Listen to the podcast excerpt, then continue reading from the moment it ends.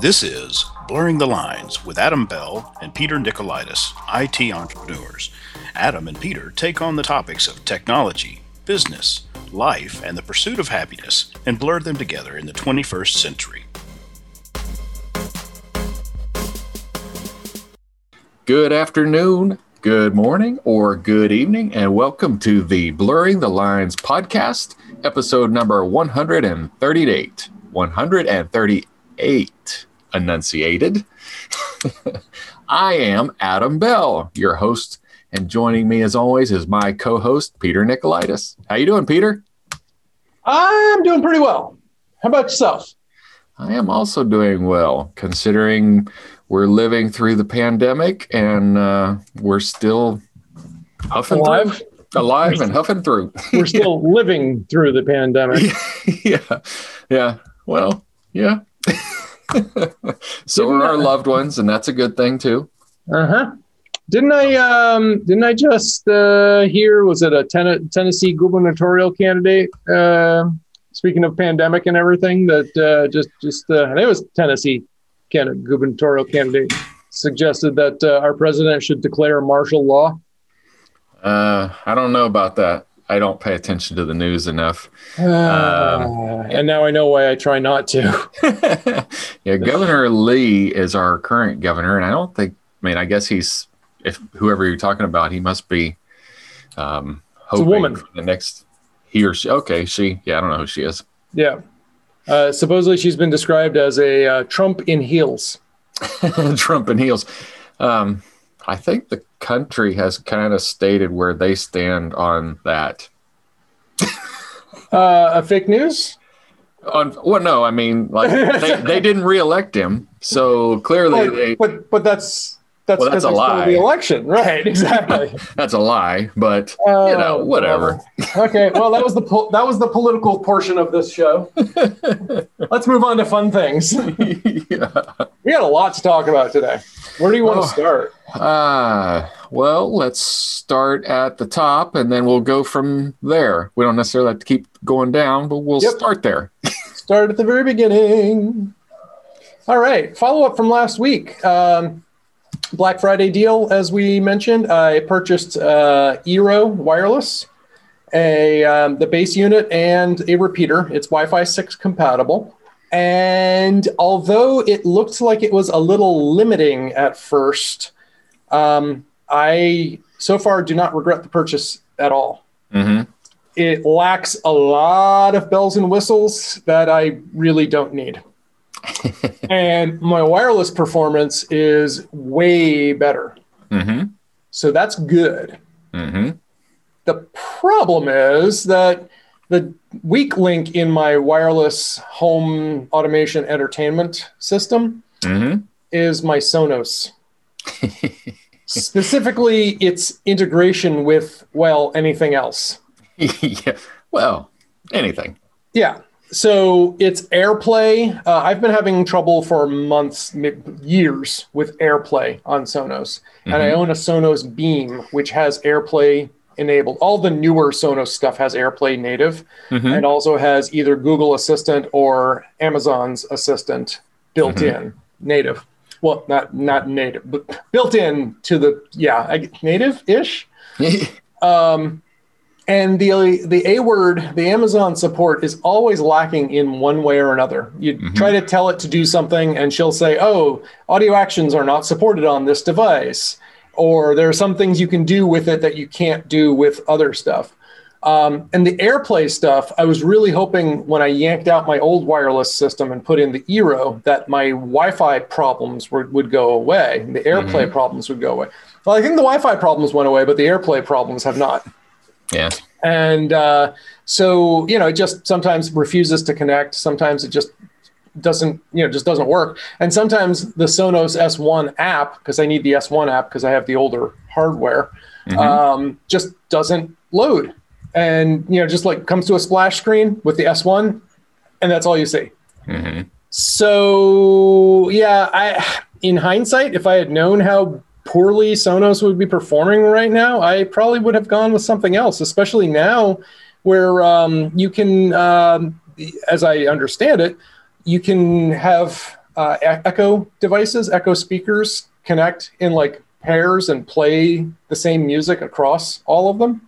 Oh, nice. Yeah. And that's why I bought the Sonos. That was my whole reason for having Sonos was so that I would be able to, you know, like move from room to room throughout the condo and hear the same stuff. hmm I've invested a lot of money in this stuff, and you know, so Yeah. friend friend of the show Scott Wilsey. Every time he hears the word Sonos, he just gets angry at me, and he's just like, "Just throw it away, throw it away." Well, that's what uh. one of my guys at the office. They were like, "Well, I was I was thinking about getting a Sonos," and I said, "No, don't, No, don't do it." if if you if you are going to be solely in the Sonos ecosystem, I would say you can probably do it. But in the off chance that you want to stream something from your iPhone or you want to use another virtual assistant, a smart assistant with it, it, it sucks. And I haven't really used the Google Assistant. I tried it for a day. It was just too confusing having the lady in the tube and the Google lady, you know, like compete mostly Yeah. competing in my headspace for like, wait, who do I talk to where and stuff. Yeah. Um, so When I recently bought one, well, so I bought a Nest video camera for my office. Have You have three. three of them. I don't have the Nest cameras, but I have two Google Home Minis and one Nest Home Mini. Okay. I also have an Android tablet, hmm and of course, I have the Sonos Beam, which could be Google, hmm and of course, I have the Google Assistant app for iOS, which I never use. Yeah. but I bought I bought that camera for my front door at the office so that we would get notification when when people were there and because when COVID hit, you know, I would still have deliveries and I needed to be able to communicate with drivers as they're dropping off stuff. Yep. Well, now I've got somebody at the office all the time, but the doorbell's there with the camera and they ring the doorbell and nobody can hear the doorbell except me on my cell phone wherever I am. So I put in my little Google Nest Mini in the office and they ding the doorbell and it says to the office, somebody's at the front door. you know? Congratulations. Yeah. so that worked. Yep. Uh, yeah. So, um, yeah, so I got that. I also um, uh, another Black Friday purchase. I didn't. I don't think I mentioned this last time. Uh, I'm not sure I want to go into details on it just yet, but I did buy a smart lock. Oh, you're talking about at the front door? Yeah. Yeah, you did talk about that. Did I mention the the brand though, or anything that I bought? I don't think you mentioned the brand. Yeah. If I didn't, I'm probably not gonna. I haven't heard anything about bad about it. Um, I just um, don't want to, um, you know, like give hackers Every- any ideas. yeah. Yeah. Hey, let's mess with Peter Nicolaitis. Yeah. Here, here's what he's using. We found his IP. Let's go. Uh, but with the exception of the Sonos, uh, and also I guess well the Philips Hue, I should double check that. Um, almost everything at this point is yeah. I can I got to move the Hue. Pretty much everything. Uh, all my IoT devices are out on the guest network, Mhm. and the Eero by default does client isolation on those, so they Mhm. can't see each other. So that's a decent amount of you know protection, keeping your IoT stuff away. So if I get infected by um, oh, what was the big what's the big giant bot? I don't even remember that. There's so many of them now.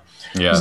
Giant, you know, botnet out there made of IoTs stuff. At Mhm. least it wouldn't be inside my network. So Yeah. happy about Yeah. that. So, pro tip for our listeners if you have a wireless device or your wireless controller, create a separate SSID for your IoT things so that if somebody hacks them, that's as far as they get.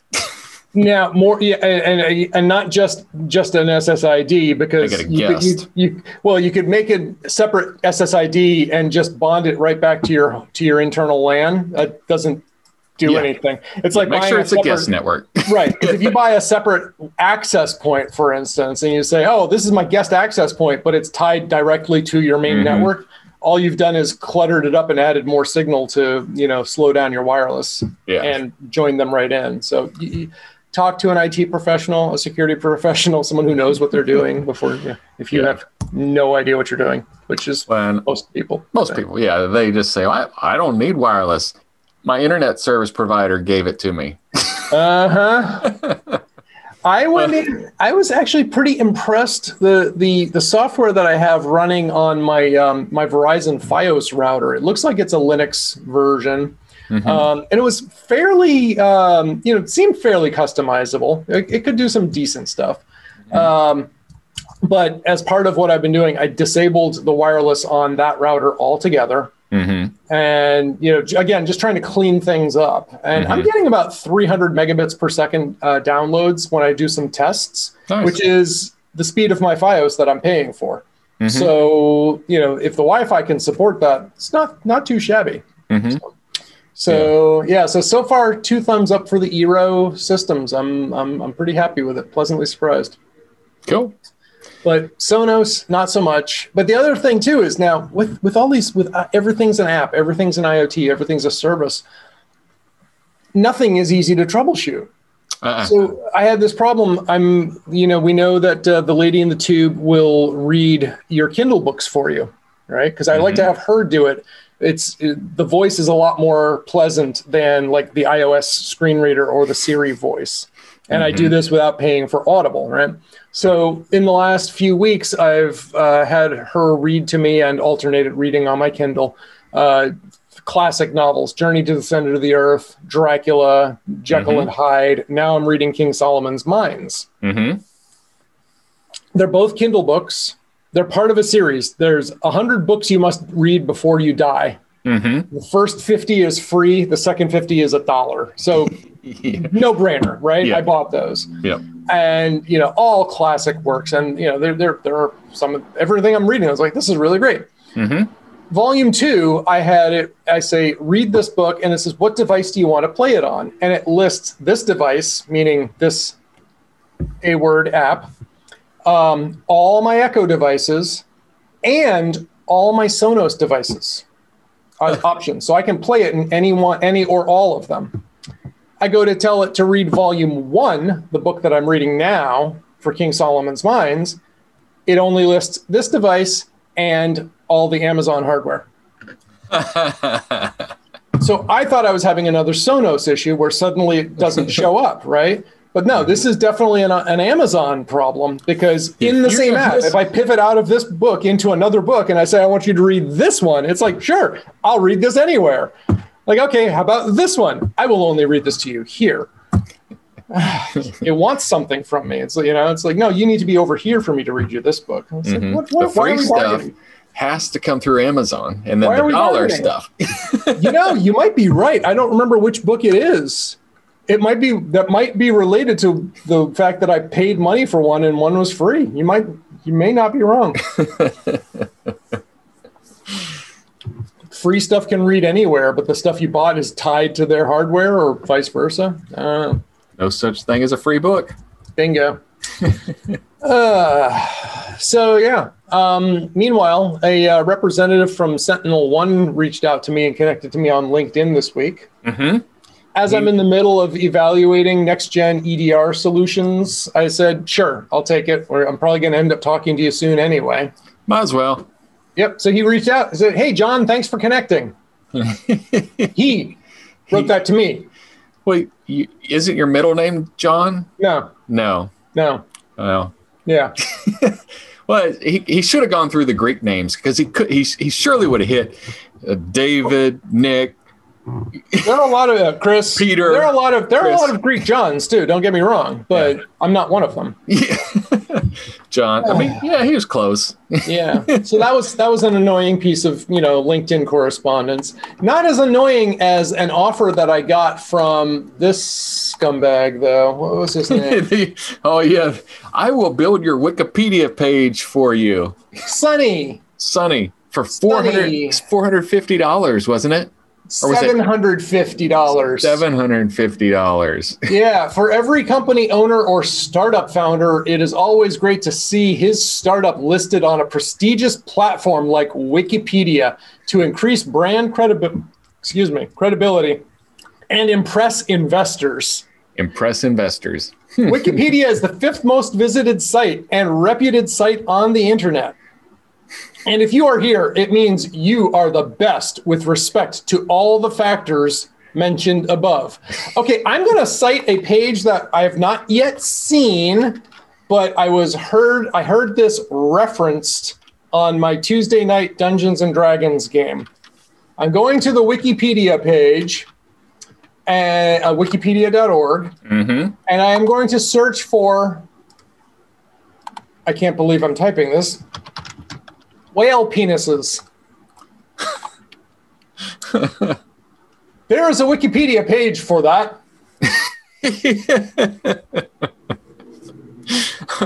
Well, it is my understanding that uh, because because when you sent that, I was like, isn't Wikipedia free to, to fill out your information? Now, nobody may want nobody may care or pay attention to it, but because you could, what I read was the process is you write it, you submit it, it gets reviewed, and then they either post it or they don't. Well, know, I think they post it, but then what can happen? I don't. I don't think it, people aren't reviewing. It's all very open. I think what happens though is people can sort of downvote it and say this is irrelevant Yeah, it needs to go away.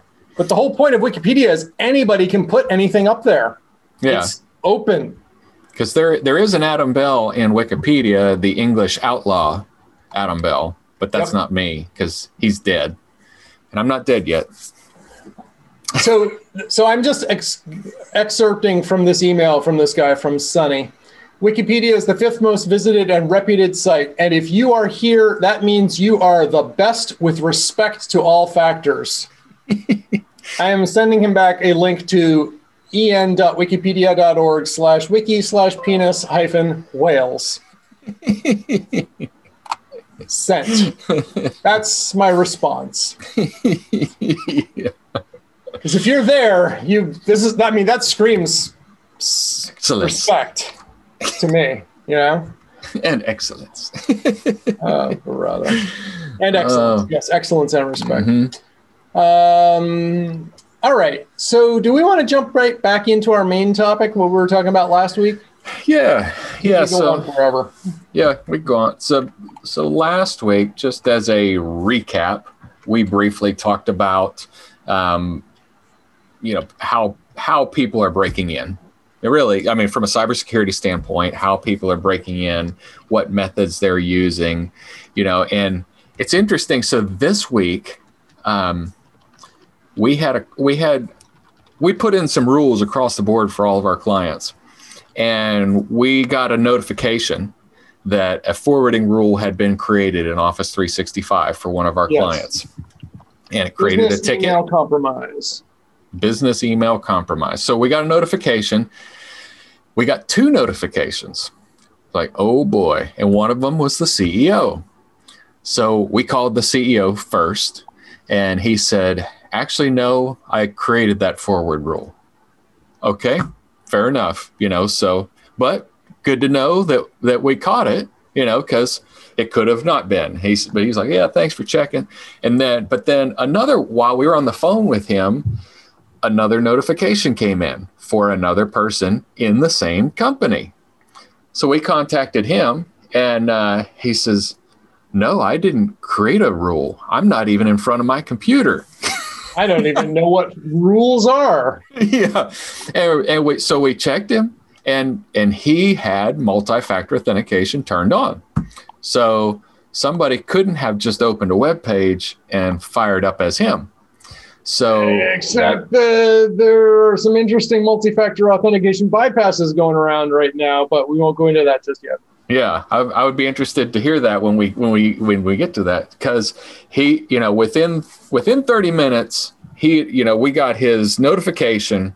We stopped all of his. You know, we we changed his password. We reset all sessions, and uh, but we have no idea how or where they got in because uh, they were they were logged in as him. They set up a rule. He had multi-factor turned on. Supposedly, he hadn't done anything stupid like logging into a public computer with his credentials and MFA, um, allowing somebody else on his computer and not clicking any links.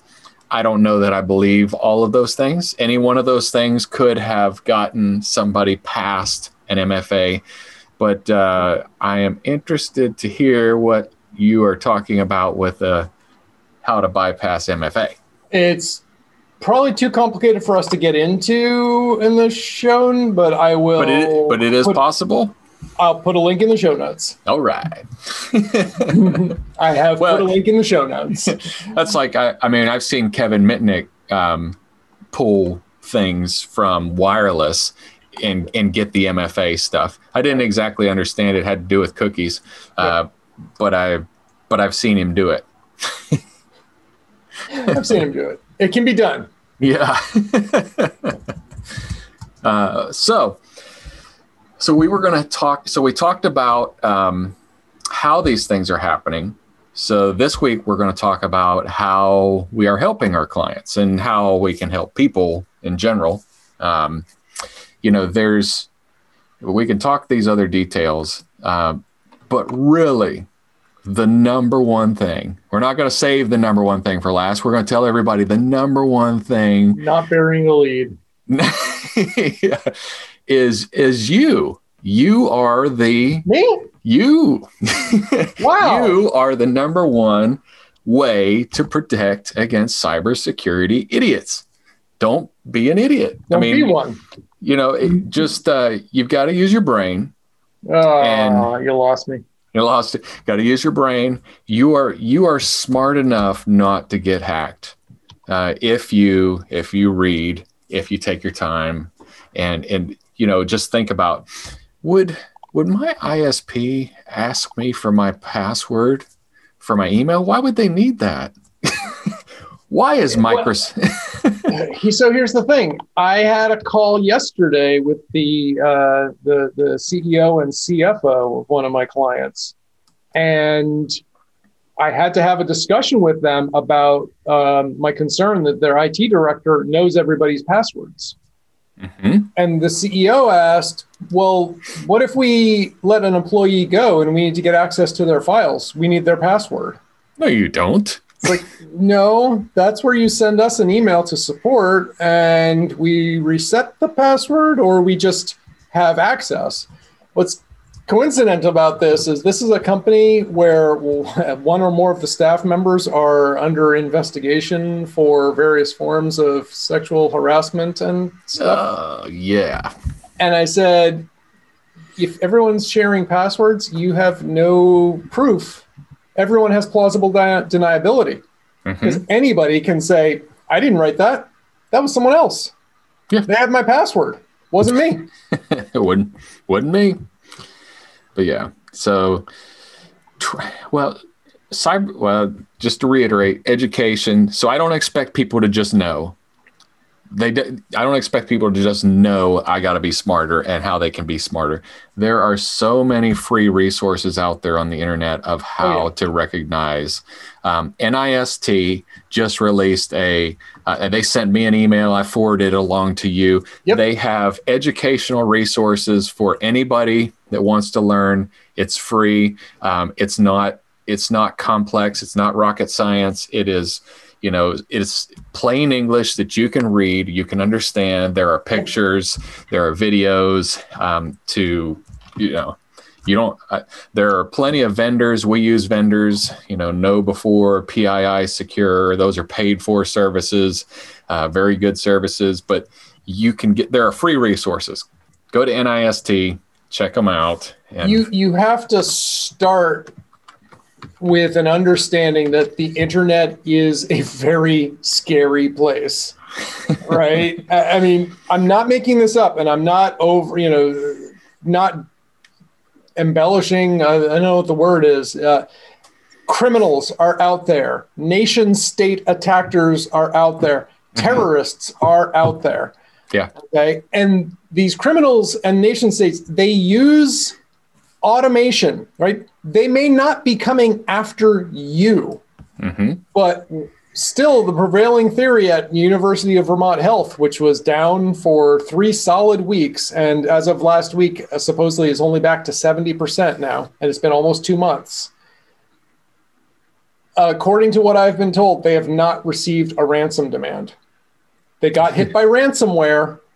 They didn't get ransom demand, which mm-hmm. means if that's true, whatever hit them, they weren't even trying. It was completely automated, and the attacker didn't even know didn't even know that they had hit them. Yeah, didn't know they were successful. So it can literally happen to anybody. You don't have to be a target. You just have to be on the internet in some form or another. Mm-hmm. So you have to start with that understanding. And once you know that, now you have to take it into your hands to say, okay, what can I do to secure myself? Mm-hmm. You know, and you have to. So. Well, and our, and our Department of Treasury was hacked this week. Uh, so was uh, one of the nuclear agencies. Yeah. Yeah.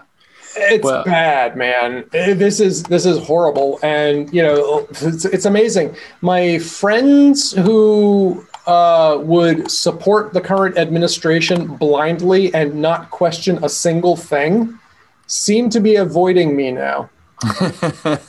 there was these were the ones who were saying that um, well we proved there was no russian meddling during the election in 2016 but yet when our cisa director came out and said there was no russian meddling in 2020 and it was the most secure election yet he got fired.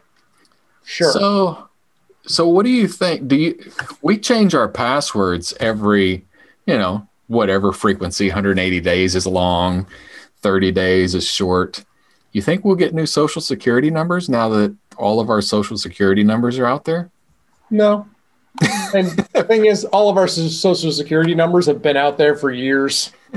I, I pretty much have, you know, like free credit monitoring for life. Every time there's a new breach, you get a new credit. Just sign up for new one. Yeah. yep. Here's here's your free monitoring. Have fun. Actually, um, in the state of Massachusetts, um, and I think maybe Vermont and certainly others, uh, the credit reporting agencies are required to give um, uh, three months of free credit monitoring mm-hmm. to every resident. So what you can do is you sign up with Experian for one quarter, don't pay them, don't renew it. You sign up with Equifax the next quarter, don't pay and don't renew it. You sign up for TransUnion the next quarter, and then when you're done, you go you roll back again and go yeah. back to Experian and you just that way you can get free credit monitoring. But every time there's a breach, I get a year of free reporting and monitoring from someone else. So whatever.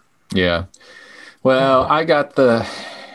I, I feel bad. It's, it's I know better. I know I don't need to do it, but I paid Experian this year for a year's worth of service because my I, I added an address in Nevada and I mm-hmm. added an address in Pennsylvania, and my social security number uh, got was used in all of those. Tra- and my social security number was used to try to get an SBA loan. Yep, I remember that. And I'm like, I need to know. I need alerts real time Yep. yeah.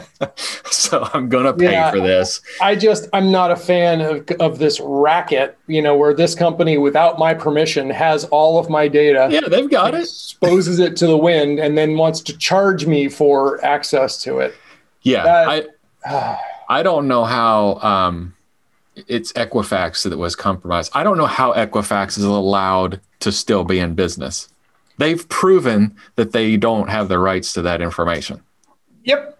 I actually uh, am connected personally. I had a meeting with uh, the CEO of, uh, sorry, the CISO of Equifax last mm-hmm. month, and uh, it's very interesting uh, talking talking with him and getting his perspective on stuff. Mm-hmm. So uh, this is the new one who came in after the breach. Oh yeah, yeah he he's also the guy who came in to Home Depot after the breach. Nah. so he's a cleanup guy. He posts a lot on LinkedIn, like videos and you know, it's like, dude, spend a lot of time motivating folks. I don't know mm-hmm. how much you know he's uh, he's CISOing these days, so, but uh, apparently he's got a good rep. But um, but yeah, it's uh, yeah. I think that they you know they they seem to be doing a good job to get things on the right track. But the whole you know just ethically speaking, the whole Equifax, the whole not Equifax, the whole credit reporting process and stuff just bothers me. Mm-hmm. That you know, there's no opt out. You're you're in there. You don't have a choice. If you want to have anything called credit in this country, you got to play. So. Oh yeah, uh, and so and here's a tip, or in mine, it vacillates between good and very good. So it just happens that I would get a notification every 30 days. Your credit has just gone down from very Yes. good to good, which which is like one or two points. You know, it goes Yep. down, and then the next month, your credit score has gone up to very good. Log in and see how. I get the same things. I get those same notif. I haven't paid for it, but I get those same notifications. Like your credit score went down. Yeah, I bought something on my credit card. Uh huh. Great, thanks. Yep. And all right. So back to our back to our uh, how how we can help. So do you, so SEAM. What does SEAM stand for? S E I M. What does it stand Uh, okay, for? so I usually I usually write it as S I E M, but either Uh, way can go. I- Um, that's that's a typo on my part. You you are Uh, correct. no, some people some people put it that way though. Some Okay. people write it that way. Um, but a, a sim, a seam, a CM, whatever you want to call it, uh, depends on who you're asking. Uh, it's a security incident and event monitoring solution or Mhm. management solution, depending Yeah. on who you're asking, right? Mhm. Um, essentially, it's a way to collect all your log data from various sources. Mhm. And what's nice is that this is where you can go for historic um, forensics and threat hunting after a system has gotten compromised. Yeah. So if you have to burn this box down, but you have the logs, you burn the box, but you can still find out what happened. And as it happens, just last week, I had one of my clients' websites compromised Mhm. and it was unmaintained. They had put in some new plugins, and the uh, attacker was able to upload um, a remote shell via uh, a, an unsecured WordPress uh, form. Mhm. And as that, they got in, and luckily, you know, it was a self-contained site. We were able to take it all the way down. Uh, Mhm. but the only way we knew what happened was by analyzing the logs after the fact. So it's it's very helpful, very very helpful. Well, and uh, from an enterprise standpoint, a SIEM, SIM, whatever you want to call it, the, the extended logging is is expensive. It's a, it's expensive for your organization because of the number of devices that you have. It can be. It can Uh, be. There are there are cheaper options Yes. out there. Uh, you have to pay for storage somewhere, hmm right? That's the trickiest part. Um, Mhm. But if you buy a solution like Splunk, yeah, Mhm. that is expensive as heck. Mhm. And they they essentially just tell you pipe everything into it, pump everything into it, and then they charge you per megabyte ingested into their solution. Yeah. Uh, other solutions like uh, Elastic don't do that, and you know some of them. Uh, what what's happening now is I'm seeing vendors, other vendors like Exabeam, uh, Cisco, even Sophos. Mhm. They're starting to send spin up their own data lake product offerings.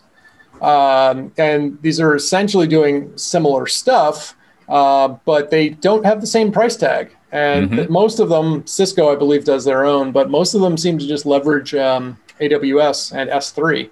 And that storage is relatively cheap. Yeah. So, So, I mean, so you're talking about the enterprise, but it, this is also not out of the reach of a small business.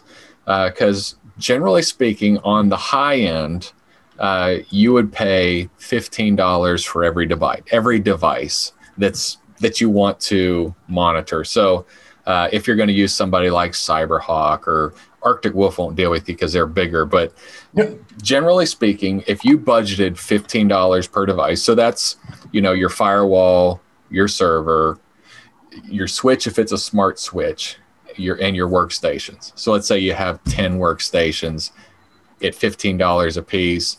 You're looking at one hundred fifty dollars plus your network gear, less than two hundred dollars a month. You could have all of this stuff monitored and be able to protect your organization Yep. from you, you, you don't need it till you need it. and well, that's just it. It's like insurance. It's like a seatbelt. Uh, you know, you you've got to. You don't need it till you need it. That's just it. I've been wearing my seatbelt now for 30 years, and I think I've only needed it like two or three times. Oh, that's a lot. yeah. Isn't it easy just to not wear it? yeah, it would be. Yeah. so, Oh.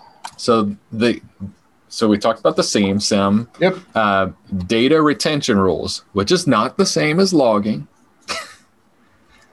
Retention rules means how long you're going to keep those logs, hmm right? Well, you- yes, that and uh, like Office 365 retaining emails and Hmm. things like that is what I really oh, so, mean. oh, okay, that's the, okay. That kind of data retention. So, right, retention of the actual data as opposed to log retention. hmm because that's the other thing is we've uh, I've been participating in a couple of investigations uh, in the last few weeks, and in in multiple instances the logs don't go back far enough. Nope. Whatever No. was happening started in February, but the logs only go back to August. Yep. Nothing to look at. Oh, you're talking about email retention, for example, though. So yes, go on. That's that is different, related but different.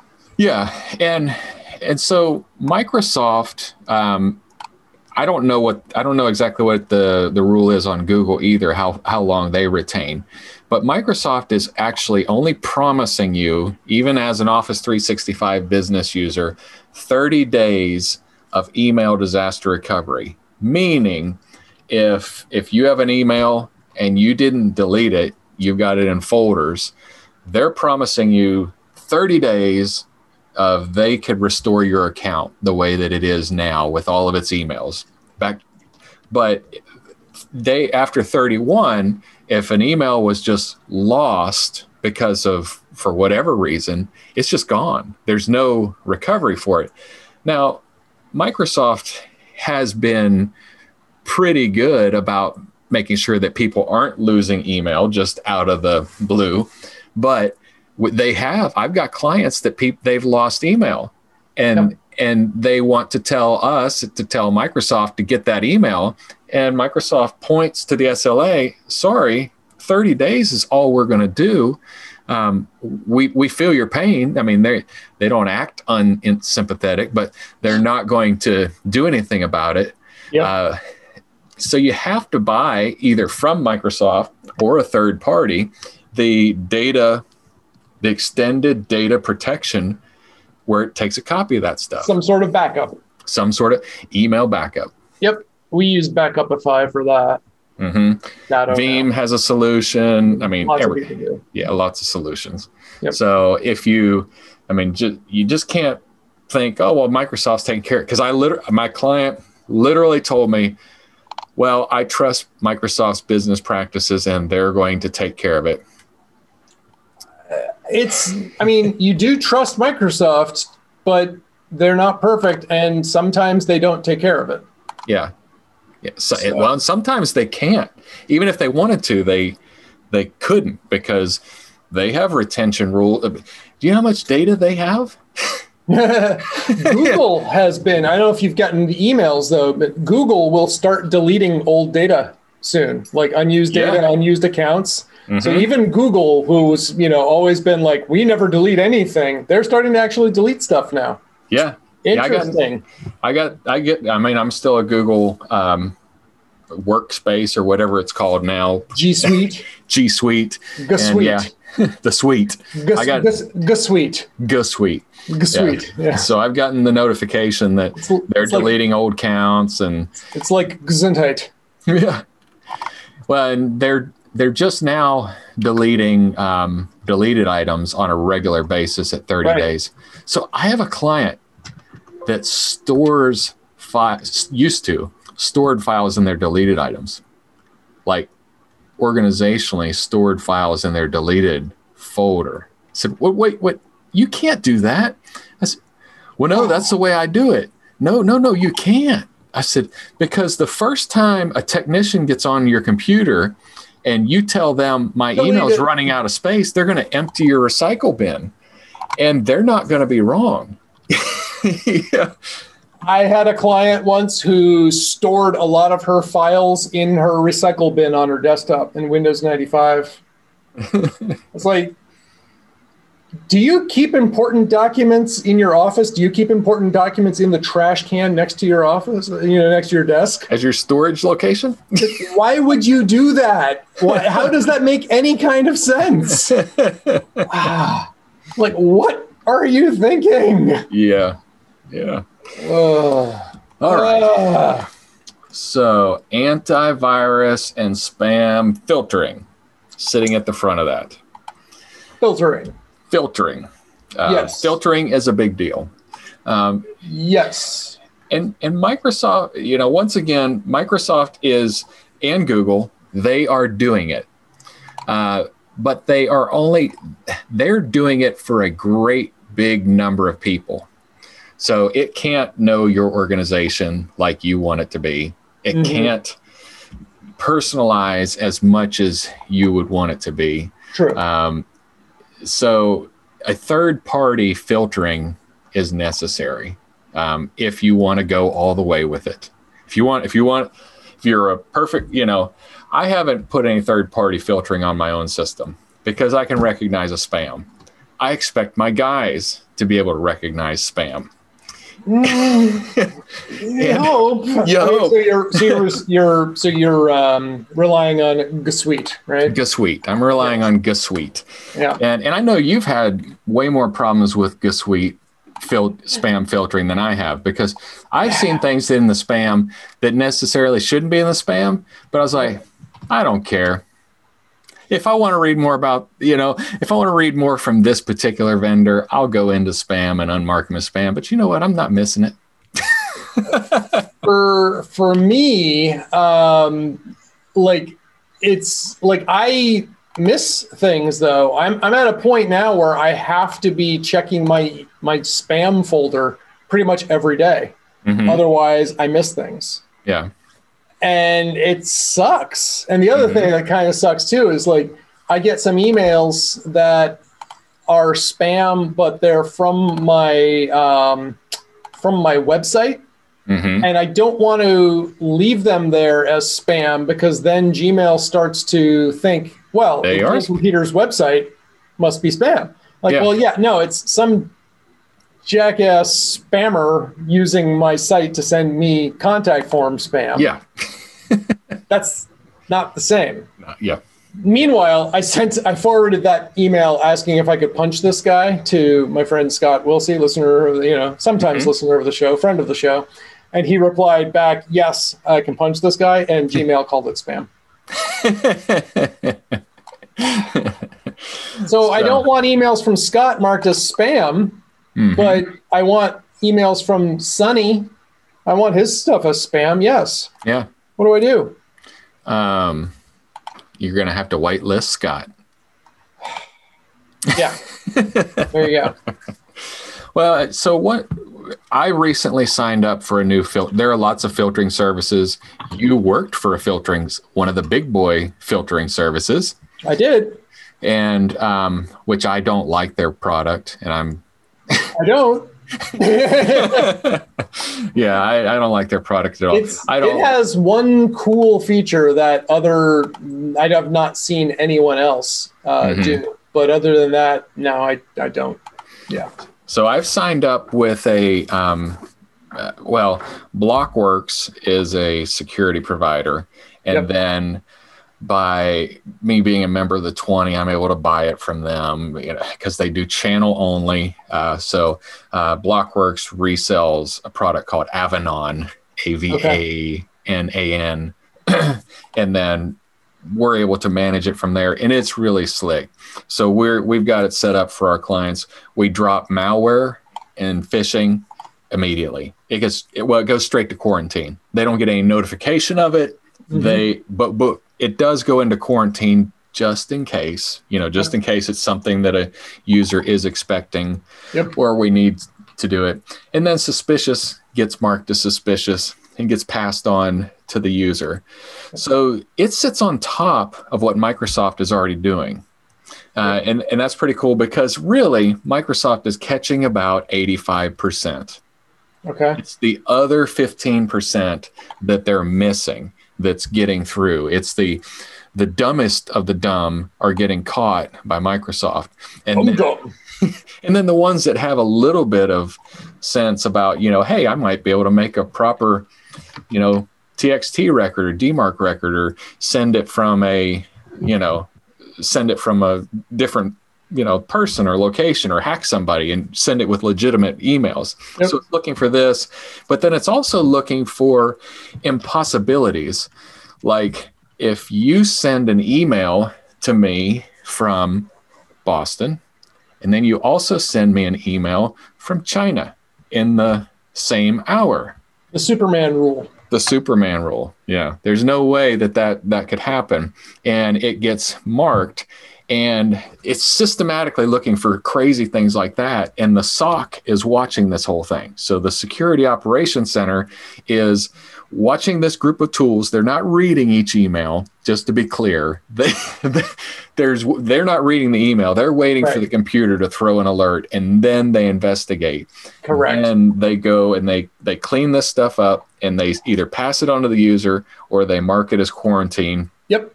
And one of the things that i really like is it's got a nice heat map Okay. Uh, it shows where users are logging in successfully yep. and there's also an opposite heat map where they're failing to log in which Uh is also a nice heat map to see yes, Uh, the fail logins are very interesting. Um, what was very interesting with me was seeing hundreds upon hundreds upon hundreds of fail logins Mhm. on this website that got hacked, followed by that success, oh and then everything gets quiet after that. Yeah. And it's like that was the point of damnation right there.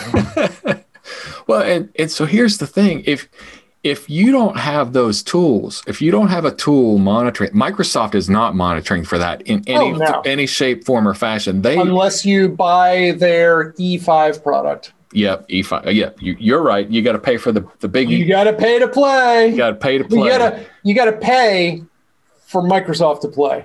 Yeah, yeah, and you got to pay good money, and they don't really want to do it.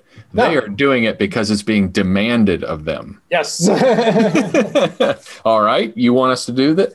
I'll do that service. You're going to pay the stupid money. We don't You're care. gonna pay through the nose. Uh, but there, it, that same thing, you know, if that client, if there's no way you weren't watching that. no.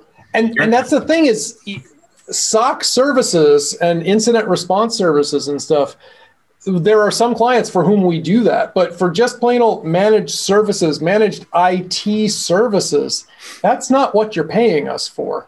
Yeah. you know and that's the thing is like i explained to my client who with the hacked website i said you know as your host i've investigated a little bit to try to find out what's going on Mhm. but we're you know we've we've determined it is compromised anything we go further than this to figure out what happened how long it's been happening you know what we need to do to make this not happen for you again Mhm. that's billable Yeah. right? Because that's not covered in just playing your hosting fee. And it's not like we're on a retainer. We're not doing a premium managed secured hosting package for them. It's just standard run of the mill web hosting.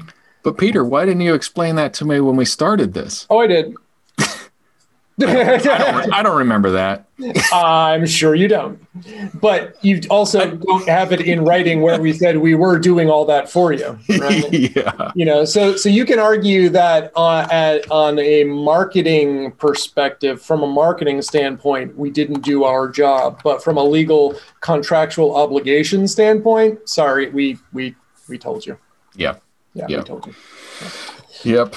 So making sure, and then of course, th- this is your favorite. this is we've talked about it in cybersecurity Dum, dum. things of when it all fails, have cybersecurity insurance. it's the backup it is the backup but again if saying like we don't care about a cyber attack because we have cyber insurance is like saying i don't wear my seatbelt because i have health insurance yeah. right uh, okay So I don't recommend that course of action hmm really don't Yeah. If I break my arm, they'll fix it. It'll never be right again, though. it'll never be right again bingo oh brother what else we got All right. So that was that was our I mean well, so one thing that I was thinking about and and we don't do this uh, very often just because it's too it's too too big of an issue all the time is cybercrime is attempted robbery. I I mean, if somebody tries and fails, that's really attempted robbery. We just we've gotten to the point. Well, they were trying to get in my computer and I didn't let them in. Well, if somebody comes to your door and tries to get in and, and can't get in, and you call the police, they come get them. That's they're going to get in trouble. I don't know what level of trouble, but they're going to get in trouble. so there Uh-huh. there should be a level of trouble for cybersecurity attempted robbery. And there is, but it's very difficult to to do. I mean, it's very difficult logistically to get that person. Yep. But I'll include the link. There is the the ic3.gov complaint form that people should fill out okay. because these dumb i mean these people are systematically repeating things over and over again it's a game of numbers Yep. you know keep keep hitting and uh, Yeah, it's keep- it's a it's a numbers game. Totally is a numbers game. but if if they got two or three reports from the same thing happening and they were able to narrow it down a little bit some of these uh, criminals could be found uh, you know and you know and i thought we there are very dumb organizations of the government um, nsa is not one of them you know if I, I don't know what I can say about the FBI's version of this, uh, but th- those guys aren't. They're pretty sharp. I mean, and if you can get them a, a direction and point them, maybe they'll get something. Yeah, uh, yeah. I mean, the FBI the guys. I mean, I think they're doing good. They're doing a lot better work there these days than they, you know, in, in the past. CISA, Center for Internet, uh, uh, Center for Internet Security, CISA. I don't even remember what it is anymore. um, they're doing amazing work, and you know, I think firing Chris Krebs was just. Uh, anyway, Mhm. um, you know, but they're putting on a lot of good information. They're assisting with in, with um, with with webinars and uh, lots of free resources and direct resources that they're giving to business and infrastructure. So you know, look, just go out and start looking for these resources. There's tons of available stuff out there for you. You know what FireEye is? Yeah. Oh, I know what FireEye is because we, I happen to be involved in an engagement using FireEye right now for one of my clients. Okay, so tell me what FireEye is. So FireEye is a software security uh, vendor. Mm-hmm.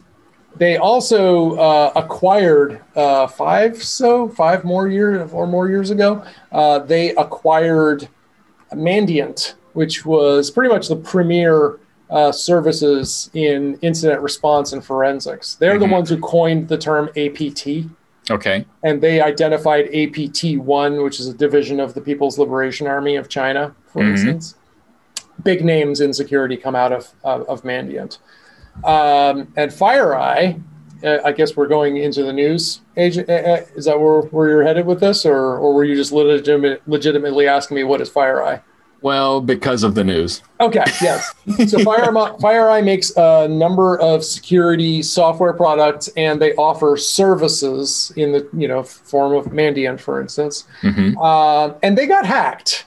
They got hacked pretty hard. Their red teaming tools were infected, and this was done by uh, Fancy Bear, the APT or uh, Cozy Bear. Sorry, Mhm. Cozy Bear, um, and uh, one of the you know Russian arms hmm and it was an advanced persistent threat meaning they were in the environment for a long time before they were discovered. How did they get in? By hacking SolarWinds. SolarWinds is probably something i don't know if you're using it but i know you know friends who are using it. I used have- to use it.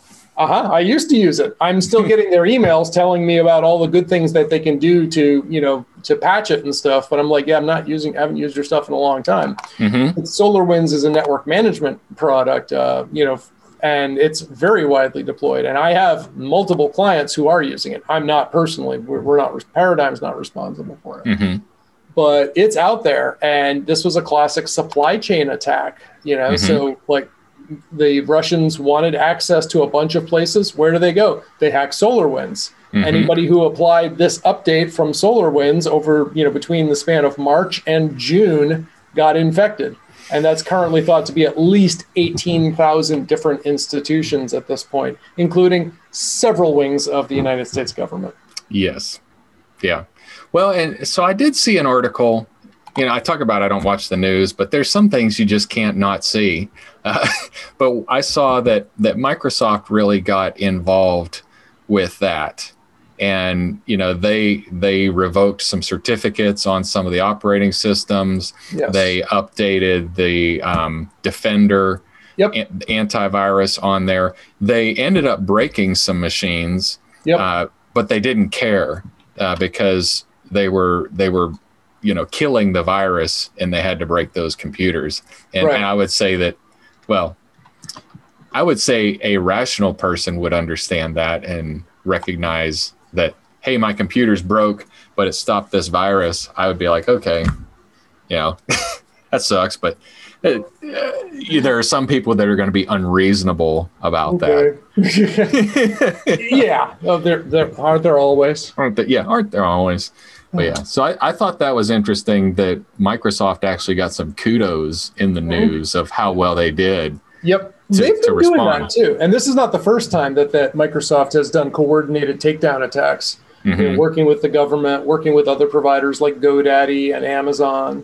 Mm-hmm. So yeah, no, I mean, but it takes it just shows that it takes a coordinated effort to make a lot of this stuff happen. Mhm. You know, it's not just one agency, it's not just the government, it's not just business. Mhm. So Yeah, so that's uh, well, like I said, that's some big nation state stuff, kind of big deal. Um, you know, is is that what our wars are going to look like going through the future? Is we're just partially, at least in part, yeah. This is a part. I mean, look at the attacks on on uh, Estonia, on, on uh, Ukraine, uh, Georgia over the last several years. That you know that, that Russia has done before all of these big kinetic attacks. They're preceded by big old electronic attacks. Mhm. And got news for you: we're not immune. Nope. No, we laziness knows no boundaries. today they're saying uh, you know you should assume essentially all of these uh, sites that have been hacked have been uh, and, and you know government communications and stuff hmm they're on the inside. So they're privy to all the private knowledge now. Wow. Just wow. We're just going to rebuild everything. you're not joking. That's the thing. Mhm. And in in two of the incidents that I'm intimately involved with right now, that's going on. My Yeah. client's website was one of those. We Why- said, look, you can hire us to find out exactly what's going to go, you know, what's going to be happening. It's probably going to take at least several days and you're going to be out a lot of money. Mhm. It's going to cost less just to start re- rebuilding it from scratch right now. Yeah. Yep. Let's wipe and reload. And then if that sounds daunting, think about if you were a hospital. And now if that sounds daunting, think about if you were an entire federal agency. Yeah. Yeah. Yeah, I you know it's funny. I uh I, I think about that. I, I can think of a small medical practice that I have right now that if you said you have to rebuild their entire infrastructure, that would make me just put my head in my hands and have a little pity party before I girded up and, and went on the attack. But I just couldn't imagine it in a huge organization like that. It boggles the mind. so, should we move on to a nifty and start to wrap this up? Yeah, let's let's nifty something and wrap it I'm up. trying to find it. There it is. There it is. Now, I do not own this Nifty, but I have had my hands on it. Um, uh, and I was inspired by this because Amazon also has the Echo frames. Mhm. So you can now buy eyeglasses. Uh, you bring your own prescription, and Amazon has them with the Lady in the Tube Smart Assistant built in. Mm-hmm. Bose has something similar. Now, I don't believe it has a smart assistant in it, but what it does have is it has speakers, Bluetooth audio speakers, so they pair with your watch or your phone, Uh huh. and you use them instead of earphones, you know, AirPods or Air earbuds or whatever you'd normally use. Mm-hmm. They use this spatial aural sound thing. It's called open ear audio. So your ears are open, right? There's nothing going into your ears. So the Uh-huh. speakers are part of the frames. Mm-hmm. They sound amazing. Really? They sound amazing. Does everybody else hear it? It's like um, like if you're wearing a Walkman, remember old style Walkman Uh-huh. headsets? If you have it cranked up, Yeah. you could hear that. You could hear they were listening to something. Mm-hmm. It sounds kind of like that. Yeah. As you go to bring, you know, bring the frames closer to your head as you're starting to put them on, you hear like teeny, teeny, teeny, teeny, teeny, teeny, teeny, teeny wow, stereo sound. and you take it off and so and you're like, whoa, it is quite impressive. Cool. So I have to assume that Bose will do a better job than um, than at least you know the initial uh, Echo frames Mm-hmm. option. But I'm looking at the the Bose frames Altos.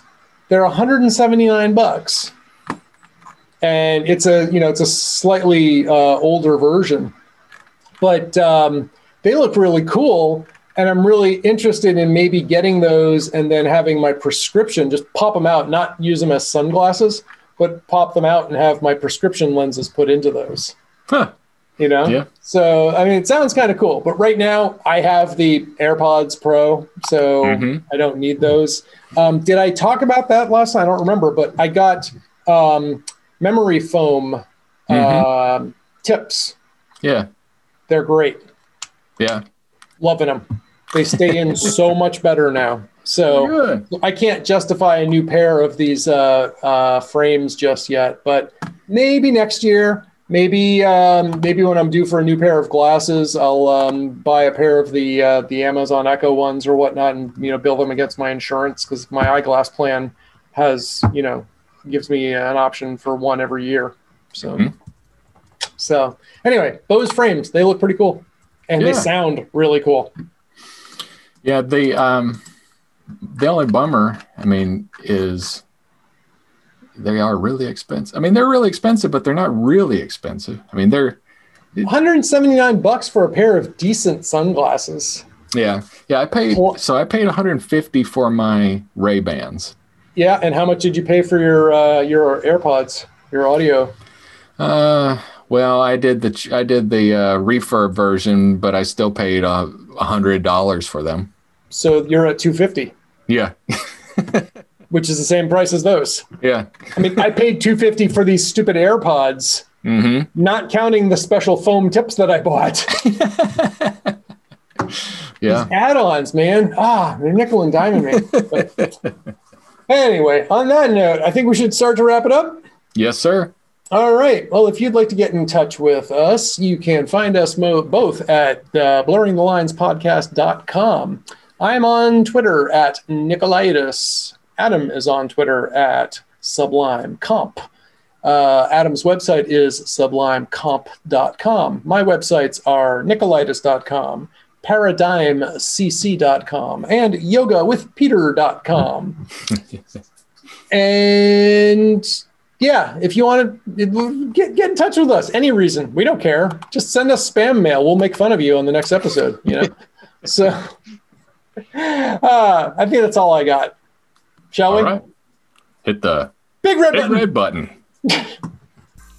To contact either us or our guests, visit blurringthelinespodcast.com. If you like what you're hearing, do us a solid and subscribe to our podcast and leave us a five star review in iTunes, Google Play Store, or wherever you found us.